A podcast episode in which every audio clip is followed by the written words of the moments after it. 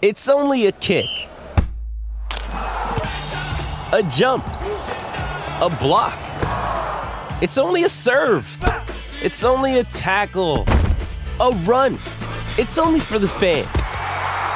After all, it's only pressure. You got this. Adidas. Now, as promised, we've got David Pires online. And uh, good morning, David. It's a big day for you. Yeah, good morning, guys. Yeah, g'day, David. Uh, thanks for coming on, mate. So, look, obviously coming up from Tas from Tasmania, you spent plenty of time with a horse this week. How's the horse been progressing? Yeah, no, he's going really well. Um, I'm really happy with him. We're, we're out here at Bong Bong Farm, and uh, he seems to enjoy the the atmosphere and uh, the track's are sort of sand based, which is what he needs for his feet. I hear that the uh, Bong Bong Farm is probably a five and a half star sort of setup down there. Can you confirm that one? yeah, mate, it's pretty pretty smick. Um, it, um, yeah, like he's, he's he's he's in really well, but the facilities are just incredible, and um, it's it's kind of the, the sand and stuff. The tracks are, are kind of similar to what we have at home, which is which is ideal, but the the the, the scenery and the stables and everything that he's, he's in is, is, yeah definitely five and a half stars for sure. Love it. And what we've seen from the inevitable in the yeah, Theo Marks and obviously the All Star Mile, to my eye, looks to be a better horse this time in. And we're talking about an eight year old here. Would you share that same sentiment? Yeah, I believe so. I think uh, age has definitely helped this horse, and um, this preparation he, he feels as as good as he, good as he did after the All Star Mile, and he showed that in the Theo Marks with that blistering finish that he had. Well, I was going to ask you about that, David. Uh, he was only beaten what quarter of a length by uh, Golden Mile. It was a slowly run race. He's coming off a six week, uh, you know, spell coming into this preparation. Just one run over thirteen hundred metres, and it was a slowly run race. Is there any concern about his fitness up to a mile, second up, in what could be a testing mile?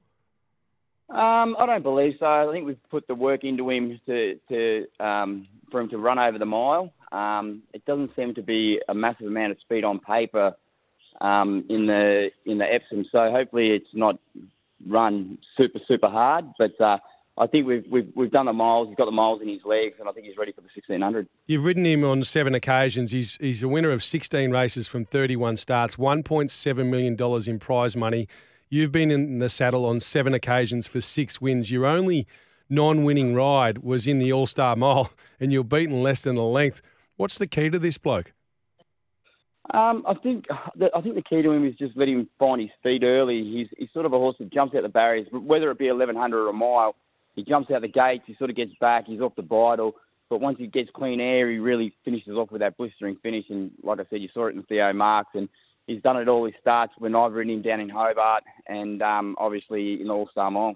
So you're going to jump out of the barriers today, barriers today, and let him find his feet, David, are you going to uh, use him up a little bit to, to, hold a spot, given there's not a lot of speed there? What are, what are your thoughts?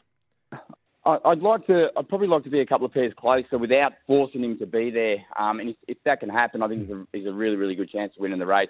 And if he if he doesn't, um, I still think he's he's a real good chance. So like I said, I, I don't like to bustle the horse and, and, have him out of his comfort zone. I just like like him to be where he where he's comfortable early, and then hopefully he can finish off like he did in Theo Marks. And what does a big Group One Epsom uh, victory mean to David Pires if he can get the job done this afternoon?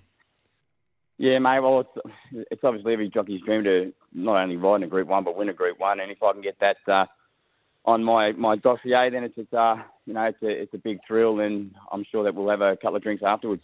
David, uh, he's been to Randwick before. He won the Silver Eagle, believe it or not, back in 2019, or you'd be well across this. Nash Rawiller was in the saddle that day. I'm keen to get the thoughts. I know he's had a stable change, but how do people? What, what's the talk behind the scenes about how he settled in this trip uh, compared to um, compared to then when he won the Silver Eagle?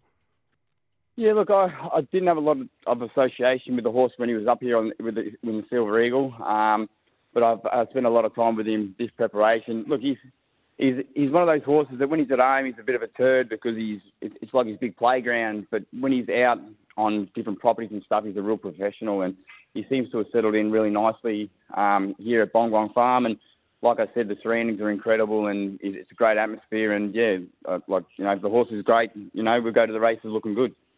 David, you're a star, mate. We wish you the best of luck today, mate. Uh, we'll be cheering for you here on the Sydney set, and I'm sure you have all of Sydney behind you, mate. I hope you go out there and dominate and uh, get the win today above the uh, aboard the inevitable.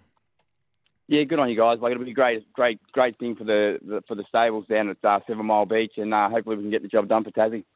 Beautiful. Good on you, David. Go get him, mate.